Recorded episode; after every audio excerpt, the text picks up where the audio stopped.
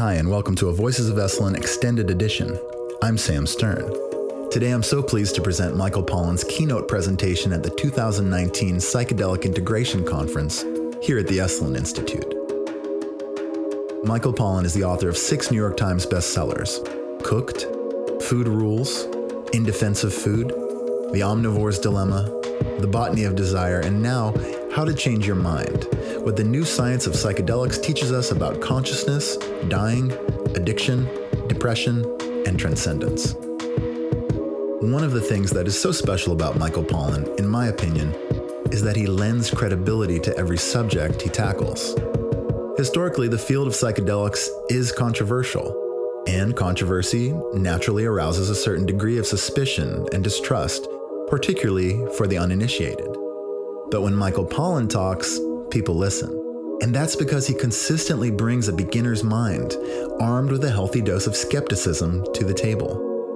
Add in a very honest writing style with pages steeped in clarity, and before you know it, the dubious amongst us might just consider switching sides. I found his speech at Esalen much like his writing, articulate, lucid, and underscored by a palpable desire to effect positive change. One note before I begin a question and answer session followed Michael's initial speech. To preserve the confidentiality of the participants, I've eliminated those questions and presented the answers. I've also edited the speech for clarity and for pacing. So, with no further ado, here's the psychonaut you can bring home for dinner Michael Pollan.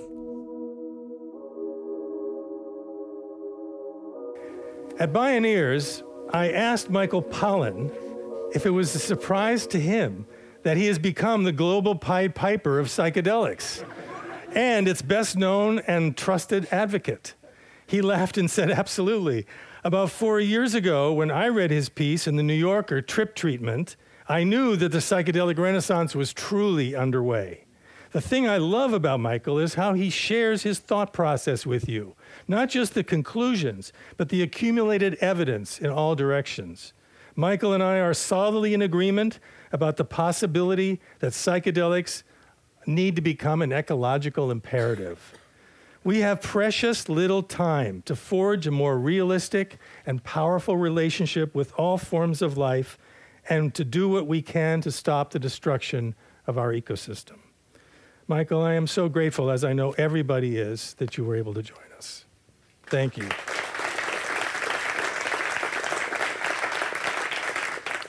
It's a real privilege to be here for me, in part because I feel more like you guys than these guys. These are my teachers. Almost everyone on this panel, no, I would say everyone on this panel, either through their through interviews I did with them or reading their books, uh, really shaped uh, what I know. But hopefully now, I mean, what happens when you're a journalist is you interview a bunch of people and then you're regarded as an expert.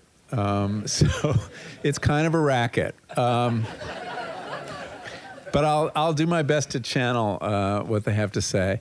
Um, I am uh, I'm looking forward to talking to you about a question that's come up a lot in my research, and this was the fact that so many of the scientists I interviewed, if you got them out for a drink or got them talking long enough, would eventually, and these are some very straight, sober scientists, would eventually share with you their hopes, uh, as Stan Grof said in that um, uh, that quote um, that these substances have the potential to change not just individuals but society and and help us correct our relationship to the natural world and to one another. Um, it's a pretty audacious claim for a medicine.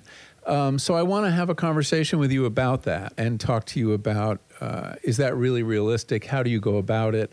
Uh, and introduce a note of skepticism about it too, because um, I do have some skepticism about it and share with you a little bit about my process uh, writing about psychedelic experience, which, as you know, is is not easy to do. Many of you have tried, and I'm going to give you a little disclaimer in advance. I'm, I'm I'm hoping to frame some questions for you.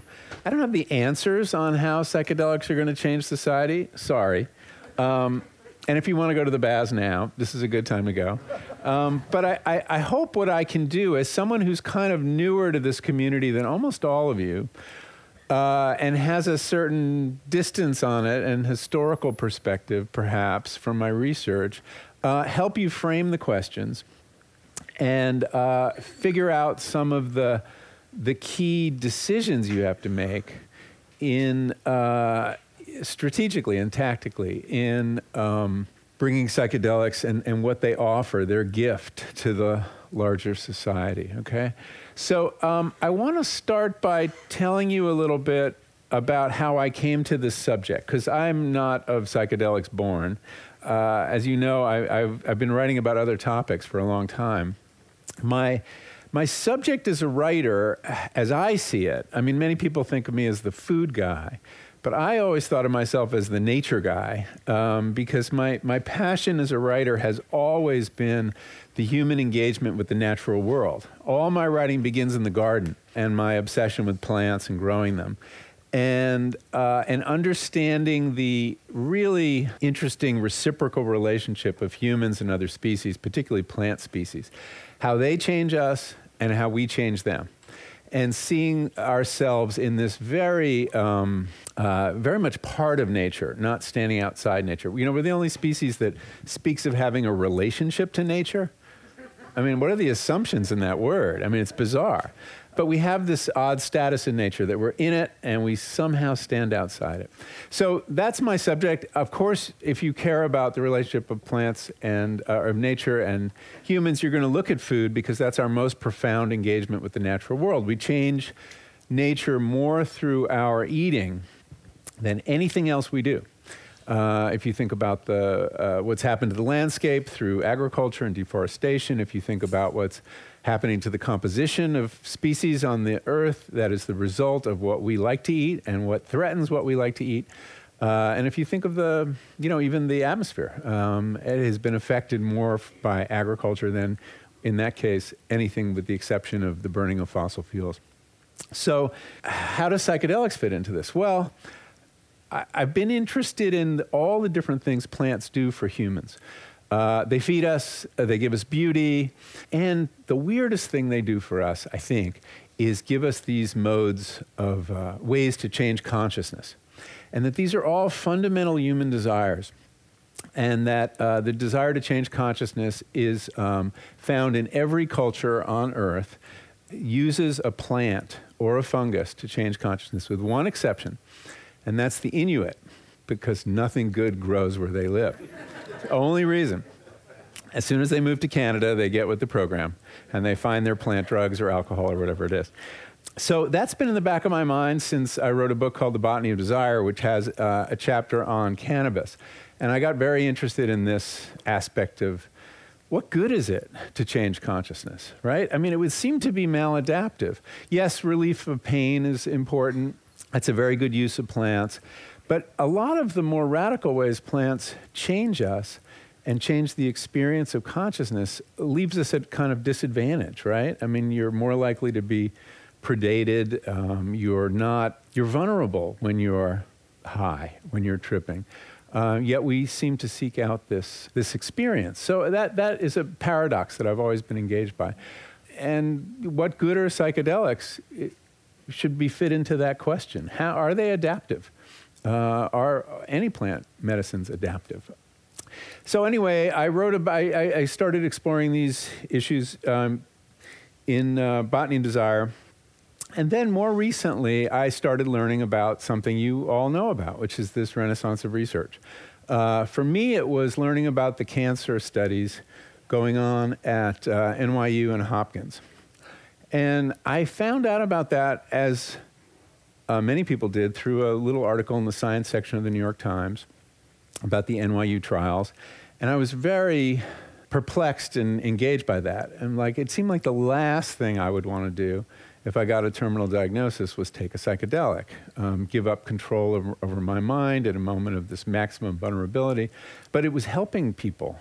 And it ha- I need to give you a little background autobiographically. It came at a particular moment, which is my dad had just gotten a terminal diagnosis for uh, lung cancer. And he was uh, already 87, 88, and um, he uh, didn't speak about it. He just really wouldn't talk about it. Um, clearly, it was he was depressed. He just processed it very internally. And as many times as I tried to engage him in a conversation about what he was going through and what it meant for him, I couldn't. And then here were these people in this trial who I began interviewing for an article. And I was able to have this incredibly candid, open, blunt discussion about death, about mortality, about how they thought about what was coming. So that was, I mean, I never mentioned this in the book, but that was a big part of the background of what got me into it. Uh, it was a conversation I needed to have. And, uh, and as it turned out, these, these volunteers, some of whom are still alive and some, many of whom are not, um, shared this with me. Um, I came to psychedelics as a, as a skeptic and uh, continue to have some skepticism, although I've been convinced uh, of many interesting, unexpected things. I'm an outsider to this community still, I feel, which is where you want to be as a journalist. Uh, you, you, you need to remain a little bit outside. And then I also decided, though, when I went from writing this article for The New Yorker to doing a book, that I couldn't do justice to the topic without having a series of psychedelic experiences of my own. And for me, that was a very momentous decision. I did not do psychedelics at the age appropriate stage of life. Um, nothing in college, a little bit of mushrooms, but aesthetic experiences in my 20s. Uh, so I, but I realized this is what I needed to do. And as you know, have, if you've read the book, I had a series of guided uh, experiences. Um, I was a very reluctant psychonaut. I was really terrified uh, before almost every experience I had. But they, for the most part, with one notable exception, uh, were wonderful experiences that taught me really important things I didn't know and raised the kind of questions for me that brings me here today to talk about this issue. One of the things that really struck me in my research, and I was, I was interviewing some of the most sober scientists you can imagine uh, who were working on psychedelics. I'm thinking of people like Roland Griffith or Steve Ross at NYU or uh, Robin Carhart Harris at Imperial College. Was that uh, in addition to talking to me about the nuts and bolts of their research, they would share this dream that they had and they would they would tell me sometimes very explicitly, sometimes less so, that these molecules have the potential to change the world.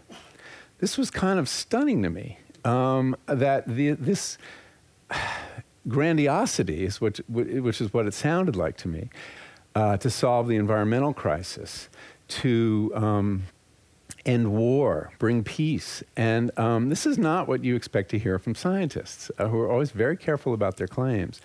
And this made a big impression on me. And uh, just to give you an example, um, I came across this quote from uh, a scientist working on psychedelics. I don't even know who it is because uh, he, he gave this quote to a reporter and didn't, and didn't want to be quoted.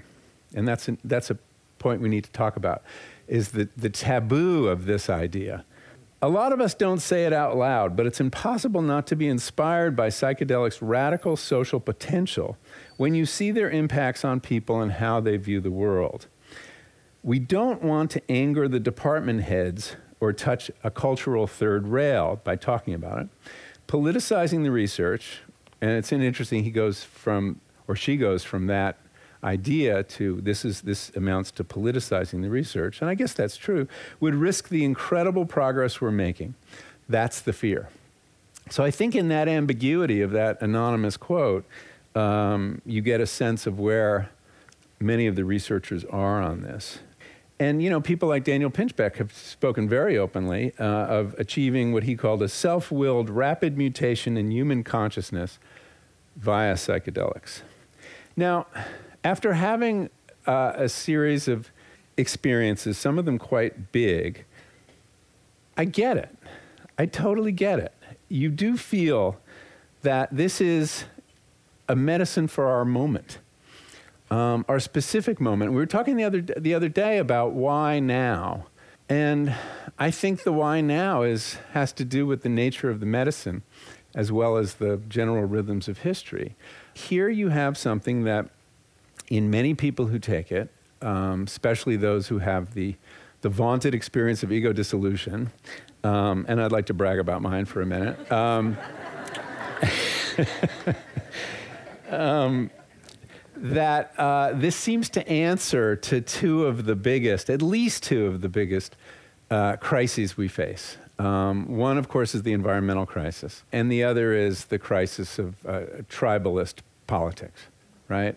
They're actually the same problem, I think, and I think that's one of the insights of psychedelics, that they are the same problem. And, uh, and let me explain how that is. Uh, I think that as I, and this is based on my own experience. I think that one of the things that happens when you do have this either dissolution or even just shrinking of ego is that connections are established. That what the ego does is build walls.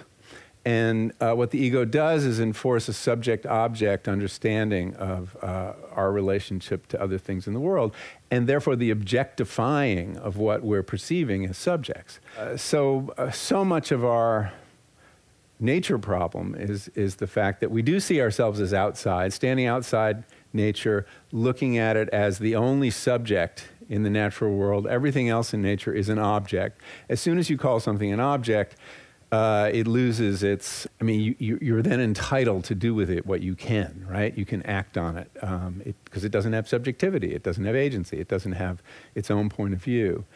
What happened to me on my, my first high, high dose psilocybin trip was a powerful experience of I was in my garden uh, in New England and uh, a, a, powerful experience of the subjectivity of all the plants in my garden. They were returning my gaze. They were looking back at me. They were incredibly benign. They liked me. I'd planted them. I took care of them. Um, and it was a completely uncomplicated, wonderful experience. But it was an idea that I'd had that become flesh. The idea that that plants have a point of view. I mean, Botany of Desire, the subtitle was A Plant's Eye View of the World. And suddenly I could see the plant's eye view of the world. And it was the most wonderful thing. And I generally had a sense, and I think many people I've talked to have this sense of that subjectivity, or if you want to call it consciousness, is spread much more equally over the world than we think in our ordinary hours. I don't know how veridical that is. You know, I don't know. I mean, maybe that's a wish fulfillment of, a, of an idea I had. It was a concept that became flesh, but there it is. But tribalism is the result of, of course, erecting the same kind of walls, the same kind of objectifying of the other. The other, in that case, instead of being plants or animals, are other people. And that we see them as objects, and we are the only subject, the only one that matters, or perhaps us and our friends and family. So this this challenge to the to the rule of the ego that seems to come out of the psychedelic experience has enormous political implications for how you see your place in the world and how you conceive of others of all kinds. That's a really big deal. The other the other really interesting question it brings up is questions about uh, uh the usual materialist understanding of consciousness right? I mean, there is a sense that many people acquire that there is some sort of consciousness that exists outside our brains. No idea if that's there's any truth to that. But when I had my experience of ego dissolution, I had the experience of ego dissolution. So who was that I that had that experience? What was that new perspective that opened up? That was so untroubled by the collapse of this thing that I thought was identical to me. And I don't know the answer. Some people acquire that perspective, which is just so kind of untroubled, objective, calm, and say, well, that's the mind at large. That's what Huxley, Huxley thought it was. That, that's some kind of transpersonal consciousness. Or maybe it's another character in your own mind that, anyway, the key point is questions are raised about things we take for granted. So all this is like has implications beyond the individual without question. And some of this has been, I think Ben mentioned the other day, um, has been looked at by some of the scientists. And um, Rick mentioned it too, that uh, Imperial College has looked at this question of authoritarian tendencies and nature relatedness on surveys of people. And before and after, there is a change in those two metrics, which is really interesting. I think we should do that research. I think we should do more of that research, and we shouldn't be afraid to talk about it. But anyway, it's, it's, uh, it's really interesting, and especially living in this moment where objectifying the other has become essentially the official policy of the United States government, and when the environment is in free fall, this seems relevant. It seems useful. It's no accident that there, this meme is out there that if only we could get Trump to trip. and, you know, it's worth thinking about that. I mean, it's, it is exactly the right prescription for that person, right? I mean, and yet, of course, it would never happen because objectifying the other, building walls, is his superpower. And he knows this very well. And why would he possibly jeopardize his superpower? So then you have to start thinking about well, could we dose him without him knowing it? You know, put some LSD in a, in a, a, a well cooked steak or McDonald's. But I'm joking, but that, that, the, the existence of that fantasy tells, tells, should tell us something about him, but also about us, right? And that the wish fulfillment that a chemical could solve our problems. So keep that in mind. Um, and it raises this other issue is okay, if you have a molecule, a plant medicine or a medicine that can has the potential if enough people take it to change consciousness on a beyond universal level, how do you do that? How do you prescribe a drug to a culture? We mentioned fluoride the other day. That's like the one example we have. Vaccinations, okay? But those are not very good models for what we're talking about. Now, this is an old story, and I think here history can illuminate things a little bit. This was very much the conversation beginning in the 1950s when uh, Huxley uh, was introduced to mescaline. Uh, Humphrey Osmond, uh, a psychiatrist who did very important work in Saskatchewan, uh, Abram Hoffer, his colleagues, but also Timothy Leary, Allen Ginsberg, Ken Kesey, they all shared this belief that this molecule had the power to change not just their consciousness, but human consciousness. So this is not a new idea. Uh, it drove Leary, really, um, especially as time went on and he lost interest in science.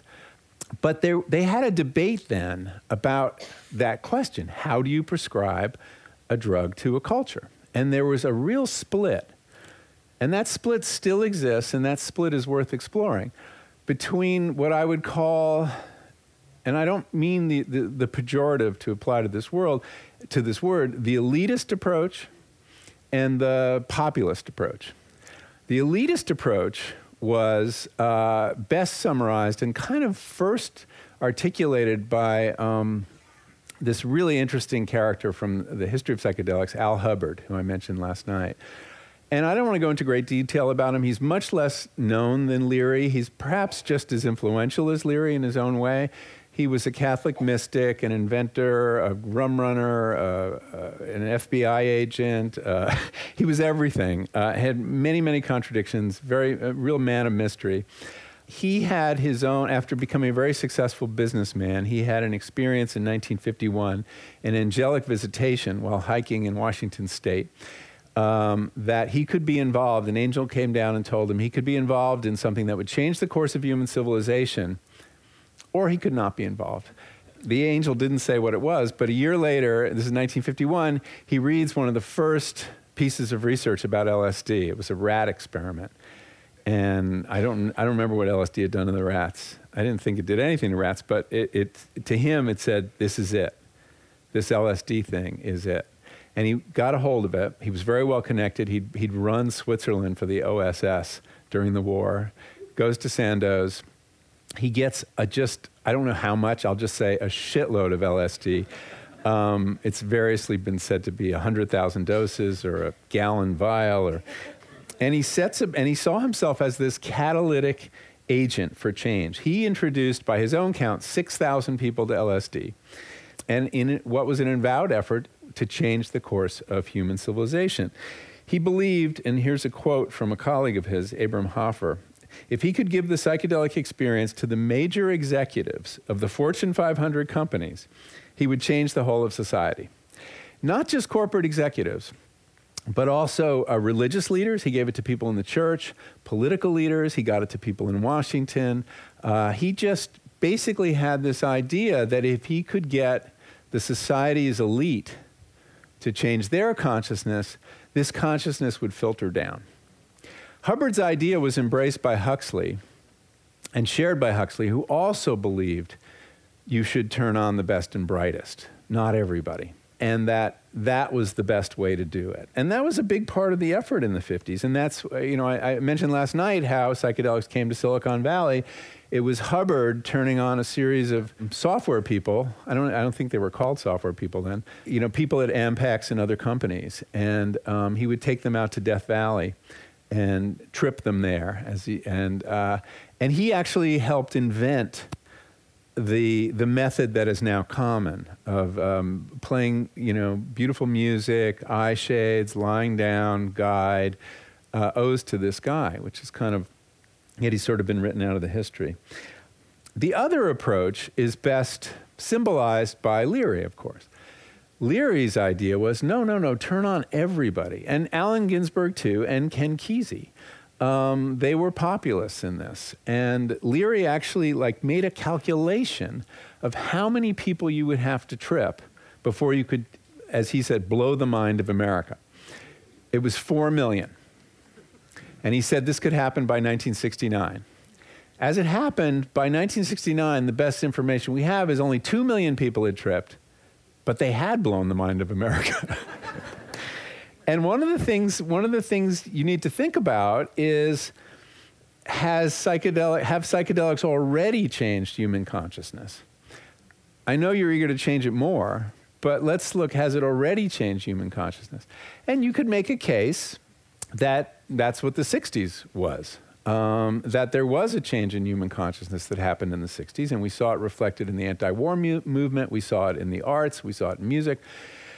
We saw it in uh, uh, social manners and mores. We saw it in language.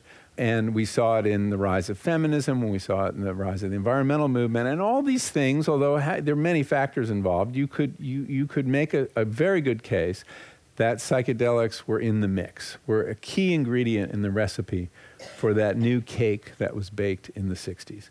The potential is there. This fight, though, over the best way to do it, the idea of turning on everyone was regarded um, by the researchers as a big threat, and the kind of reluctance to talk this way uh, that you s- find today, I think, owes to this 60s experience and the backlash.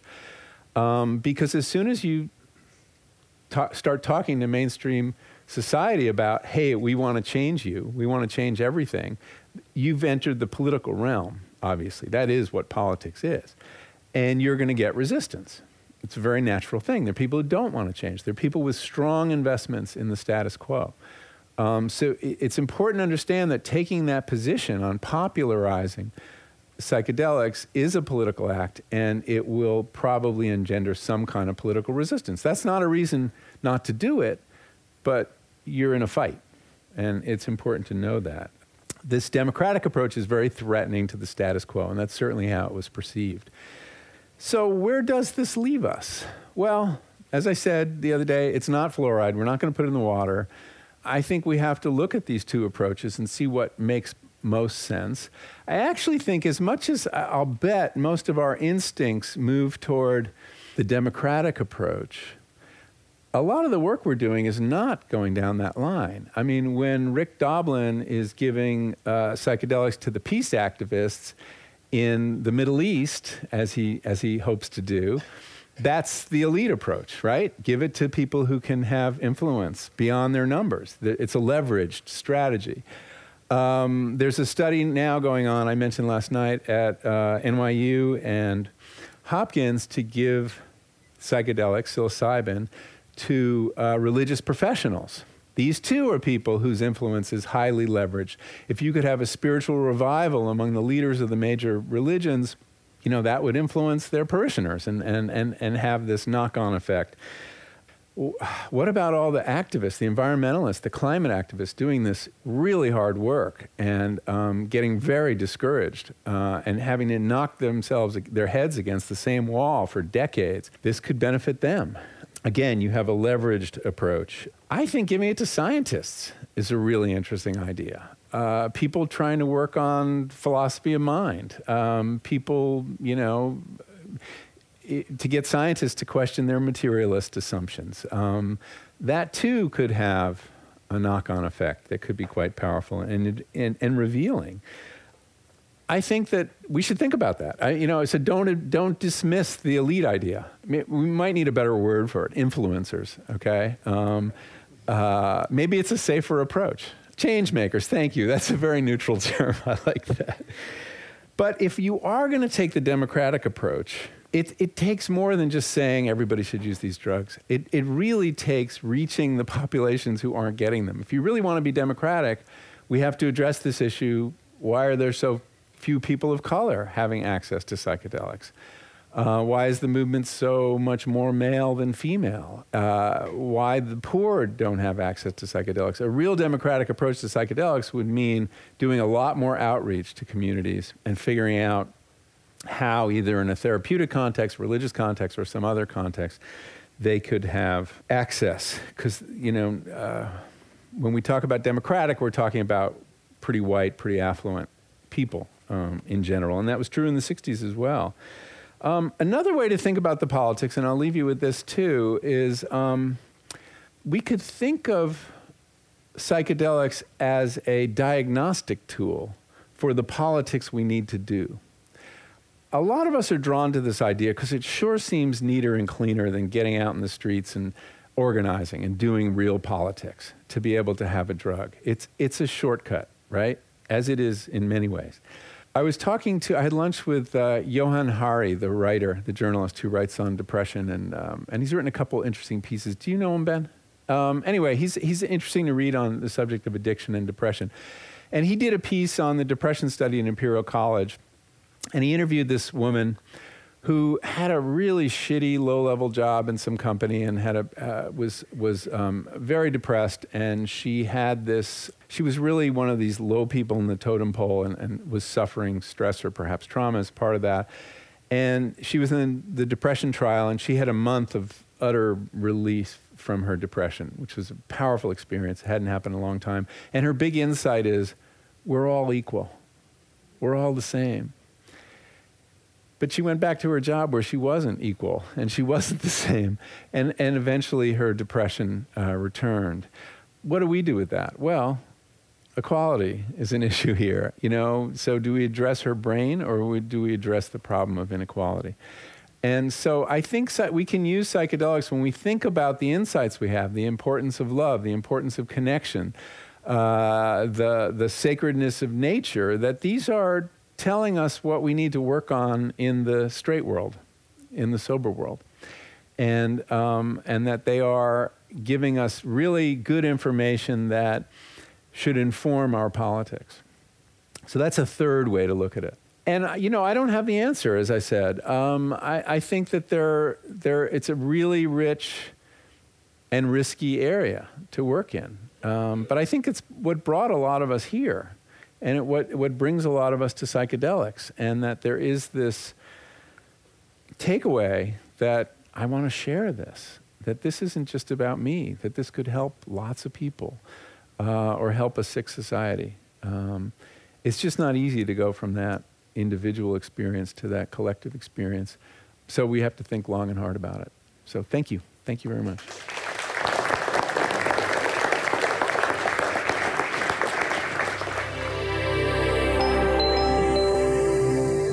I think that one of the big questions a lot of people come out of psychedelic experience with is how do you apply this to a daily practice or a weekly practice? Because it isn't something you can do every day or every week. And, and of course, where many people come out is meditation.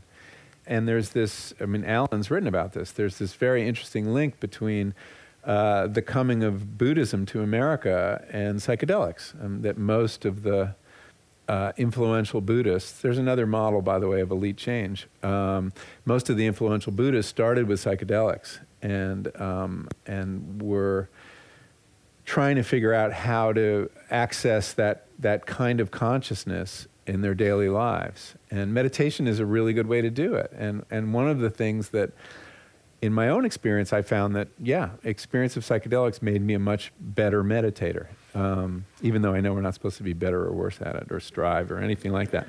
Um, uh, and I was talking to, uh, there's a researcher named Jud Brewer who's a neuroscientist who studies meditation at uh, Brown University. He, uh, you know, there, there, was that famous finding that uh, he was the guy who, when he looked at uh, Robin Carhart Harris's um, fMRI scans of the brain and noticed the depression, uh, you know, activity in the default mode network, he was doing the same thing with long-term meditators, and he and he got the same. His scans looked very similar.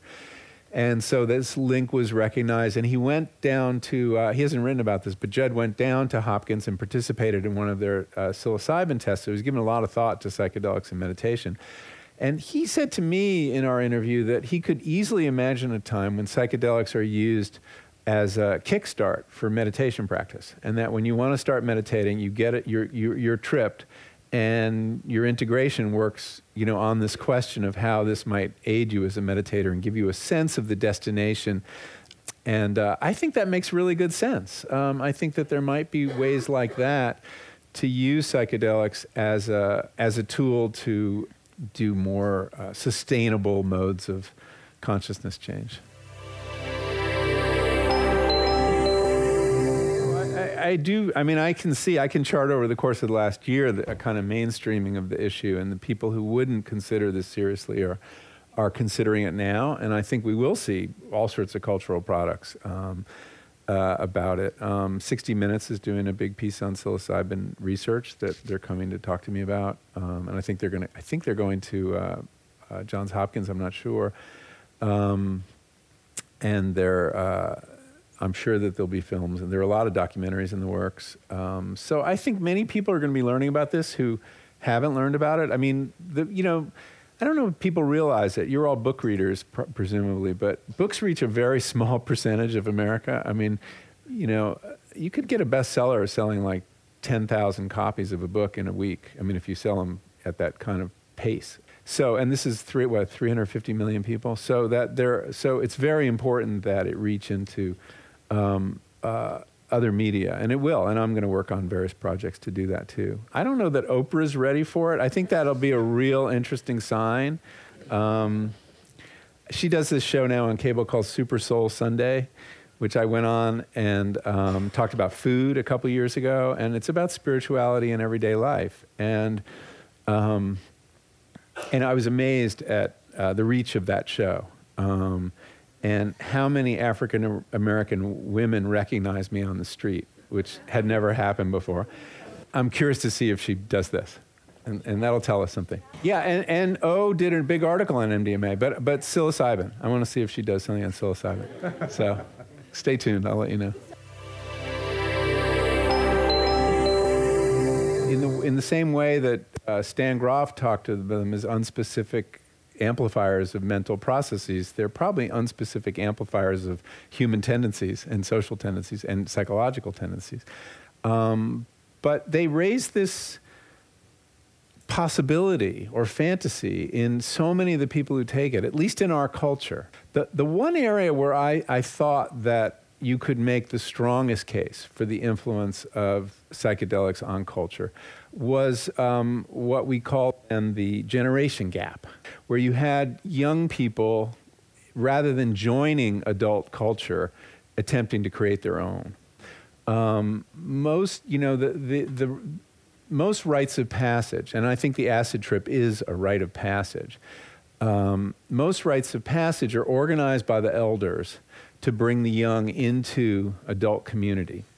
And so, whether it's a vision quest or a bar mitzvah, it's, it's designed by the adults. The young go through the hurdles, and then they join the adult. And it, and it tends to knit societies together. That's what anthropologists will tell you rites of passage are all about.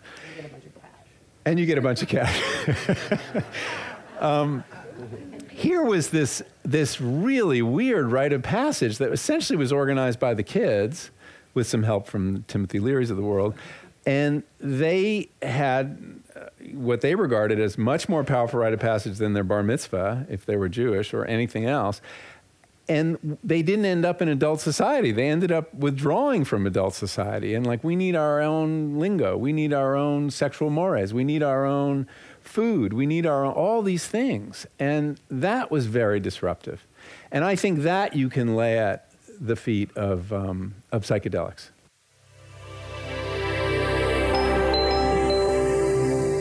you don't want ego dissolution when you're going to the supermarket or teaching a class or speaking in front of a, a group like this. You, you need your ego. Ego is very useful. Ego got the book written. Um, so I, I respect my ego.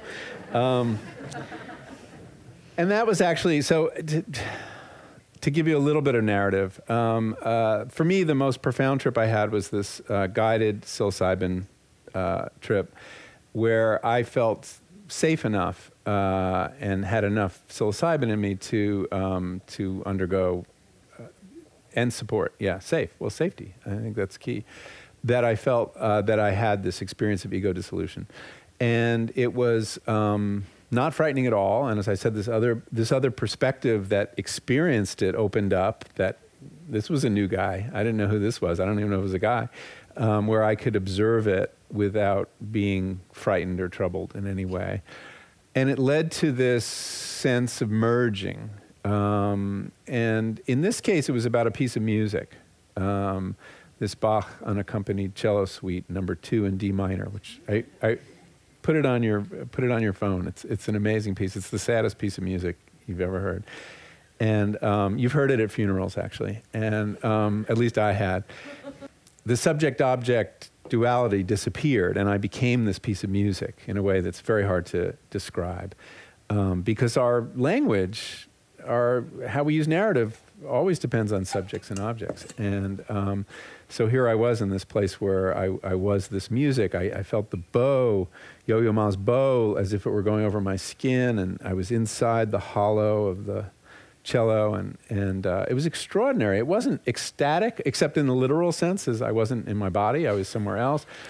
But it was sad. It was you know, profoundly sad. It was all about reconciling oneself to death. And I, when I went back for my integration, and I didn't really know what to do with it. Um, and um, my guide, who I call Mary in the book, um, I, she said, I told the story, and I said I had had this experience that of my ego turning into this little cloud of post-it notes and then this coat of paint on the landscape. And I said, I, I, learned that there's another ground on which to stand. That when your ego's gone, you don't die, you don't disappear. There's, you know, there's, there's somewhere else. There's another floor, and that was kind of amazing. And she said to me, "Well, isn't that worth the price of admission?" and I said, Yeah, but it's over now. You know, my ego is back in uniform, on patrol. Um, so, what good was that, right? What good was that? And she said uh, something interesting um, and kind of obvious. She said, Well, you've had a taste of another way to be. You've learned something about your ego. You can practice that way of being, and you can uh, get back to that. And I said, How? And she said, Meditation, actually. Um, she's, that's a way to kind of keep that or, or, restore that kind of perspective. So, you know, I think the challenge is, is getting a little distance on your ego. Um, it's not destroying it, it's, it's realizing it. It's, it's one of perhaps several characters in your mind. You don't always have to obey what it says. Now, of course, this is what happens in conventional psychotherapy, right? You can do 10 years getting a little perspective on your ego. But here it happened in an afternoon. And, and so that was kind of powerful. So I, I think it's about uh, shrinking the ego, not destroying the ego. Well, speaking as a journalist and someone who's observed politics for a long time, um, don't trust the good press. It could change like that. It changed in 1965 almost overnight right? Before 1965, the media loved LSD, loved psilocybin. Um, uh, I was surprised to learn when I was researching the book that um, uh, Life, Time Life, um, Henry Luce and Clare Boothe Luce were huge supporters of psychedelics. They both had had psychedelic therapy in L.A. Sidney Cohen had, had given them LSD therapy. And they ran one positive article after another about psychedelics from uh, 57 when they published Gordon Wasson's account of uh, his rediscovery of psilocybin to um, oh just a whole suite of articles. And Look magazine too we saw when from Jim's talk was very very supportive.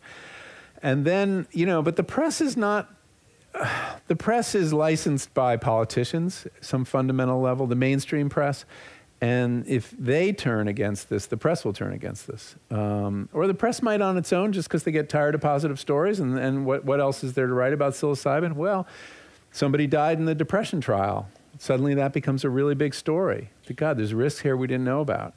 And that plugs into a pre existing narrative that psychedelics are scary, even though, as Rick said, probably someone will die in one of these trials. And it's, it's not unusual. And people die from SSRIs all the time or, or when they're on them. That doesn't plug into a, a pre existing narrative quite as powerfully as this does. So the, the possibility of backlash, I think everybody should be aware of. And, and I think um, we should talk openly about risks um, because that will inoculate things when something bad happens. Uh, it's not like we were blindsided. We knew this was a risk, but we're weighing it against these great benefits. You know, I think that uh, we should be wary of any gurus that emerge. Um, I mean, that complex is never a happy thing in the long term. So, look, this is a real paradox of psychedelic experience. This ego dissolving experience has produced some of the great egomaniacs of all time. so, um, I don't know. Maybe the psychiatrist can help us help us with this one. Um, but I've I've observed this over and over again, and some of it I think has to do with this sense that you've had such a profound experience. It's like you've gone to the mountain, you've gotten the tablets from God, and then you're a guru. Um, so that you have you've acquired this key that's so powerful, and you want to tell everybody about it, but you have it, and. Um, I don't know. I mean, yeah. I mean, there are ways in which psychedelics reinforce our bad tendencies too, and I think we need to be alert to it. I spent a lot of time figuring out how can you describe a psychedelic experience to someone who's never had one. Most trip reports are, are written for other trippers, right? And that's easy, you know. People know what you're talking about, you know. Uh, there was a moment I was describing about. Um, I was speaking in England to a psychedelic society, and I was telling the story of this, uh, what happened earlier on this trip that I just described, it with the ego dissolution and going into the uh, bathroom. Um, I just needed a break. It was getting so intense. And I go into the bathroom. I'm, I'm really careful not to look in the mirror. And somebody says, Ah, yes, trip face.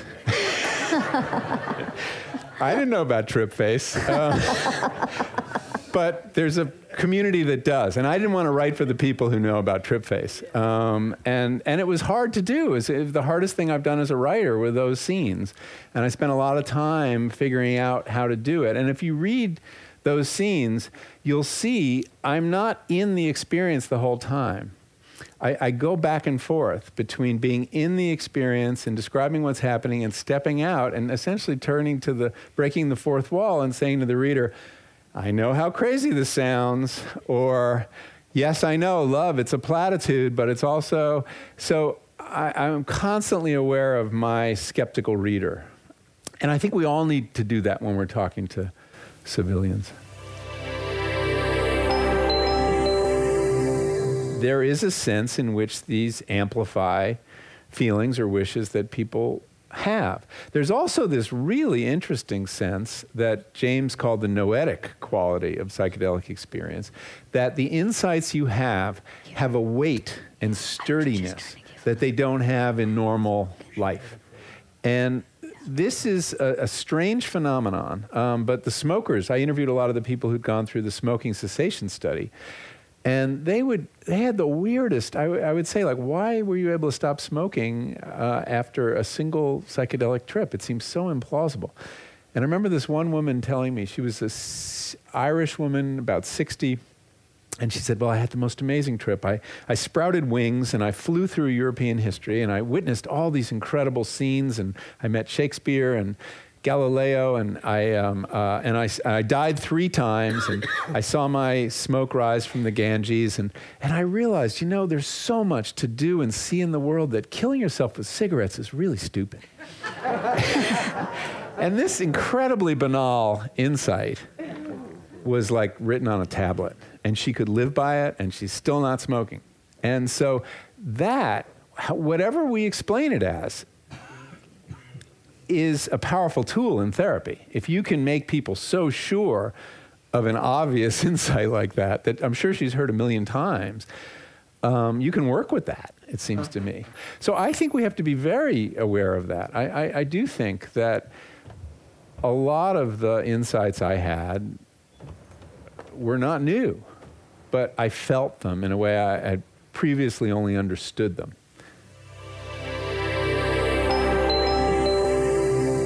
I tell a lineage of the psychedelic renaissance in my book.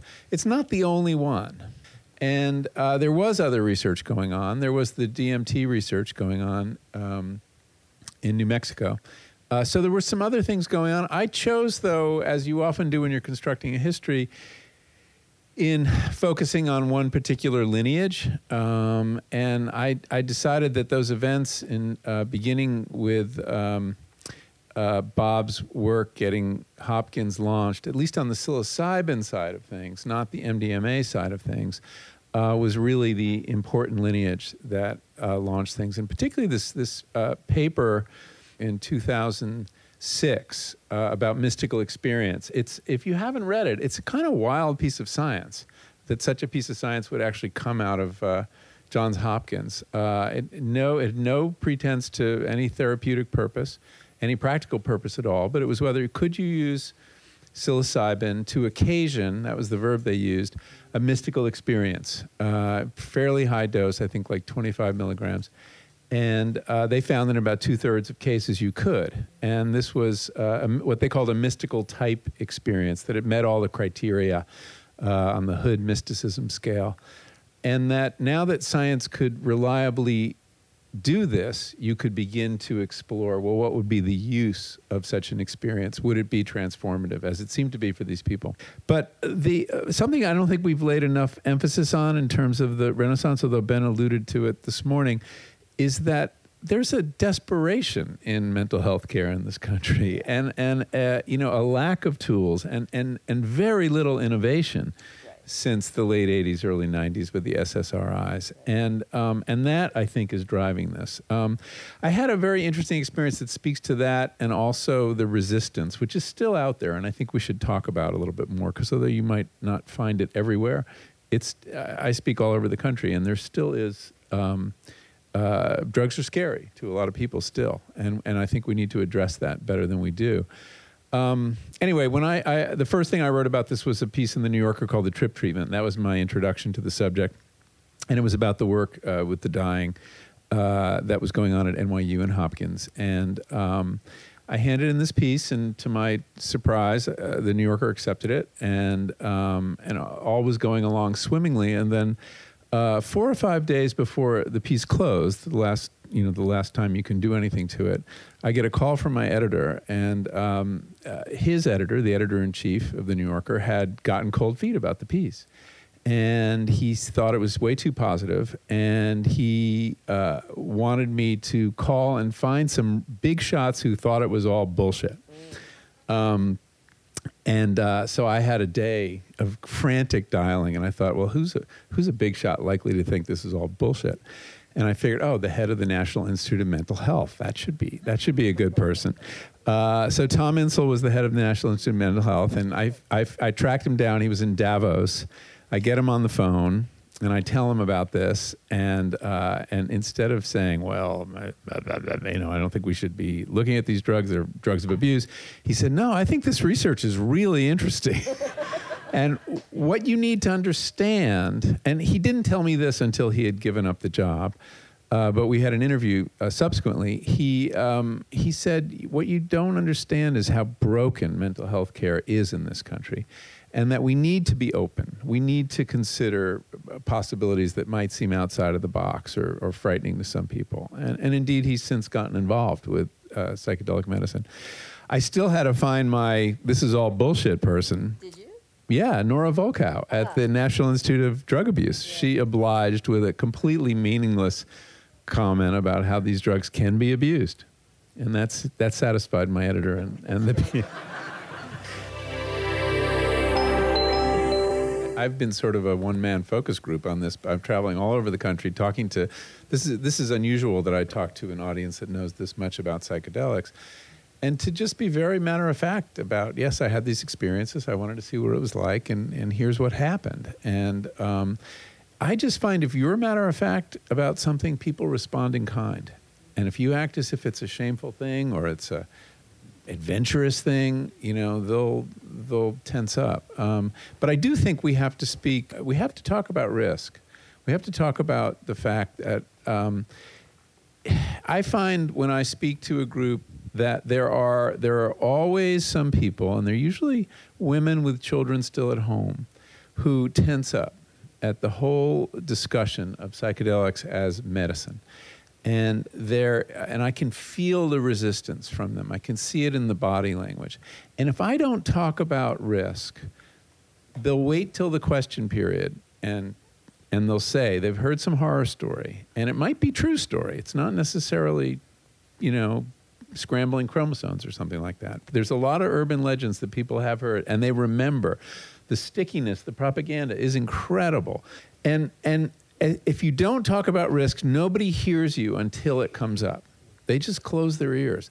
So I've learned to talk about it early on, and I talk about the physiological risks, and which are which are quite mild, and and and the and the lack of addictive potential, which is shocking to people. And I say there are psychological risks that that people have had psychotic breaks, and and um, or people have panic attacks that sometimes puts them in the emergency room, rightly or wrongly, and and that things do go wrong, and um, uh, and I think it's important to acknowledge that, and then we can talk about risks versus benefits, and and that's finally how you have to talk about it, and the benefits are you know appear to be quite substantial.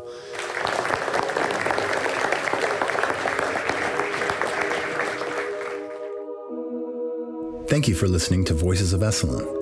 Today's show is produced in conjunction with Cheryl Frenzel, Geraldine Hess, Lori Putnam, Shannon Hudson, and Ian Golden. Our music is by Nico Holloman. The Psychedelic Integration Conference was produced by Alan Badiner in conjunction with Dream Mulek. If you'd like to hear more episodes, please find us on iTunes. And if you like what you're hearing, take a second to subscribe, rate us, and review. You can also find all of our episodes at our website, esalen.org. That's E S A L E N.org. The Esalen Institute is a nonprofit organization. Programs like this one are made possible by the support of our donors. Thank you so much for your contributions to our world.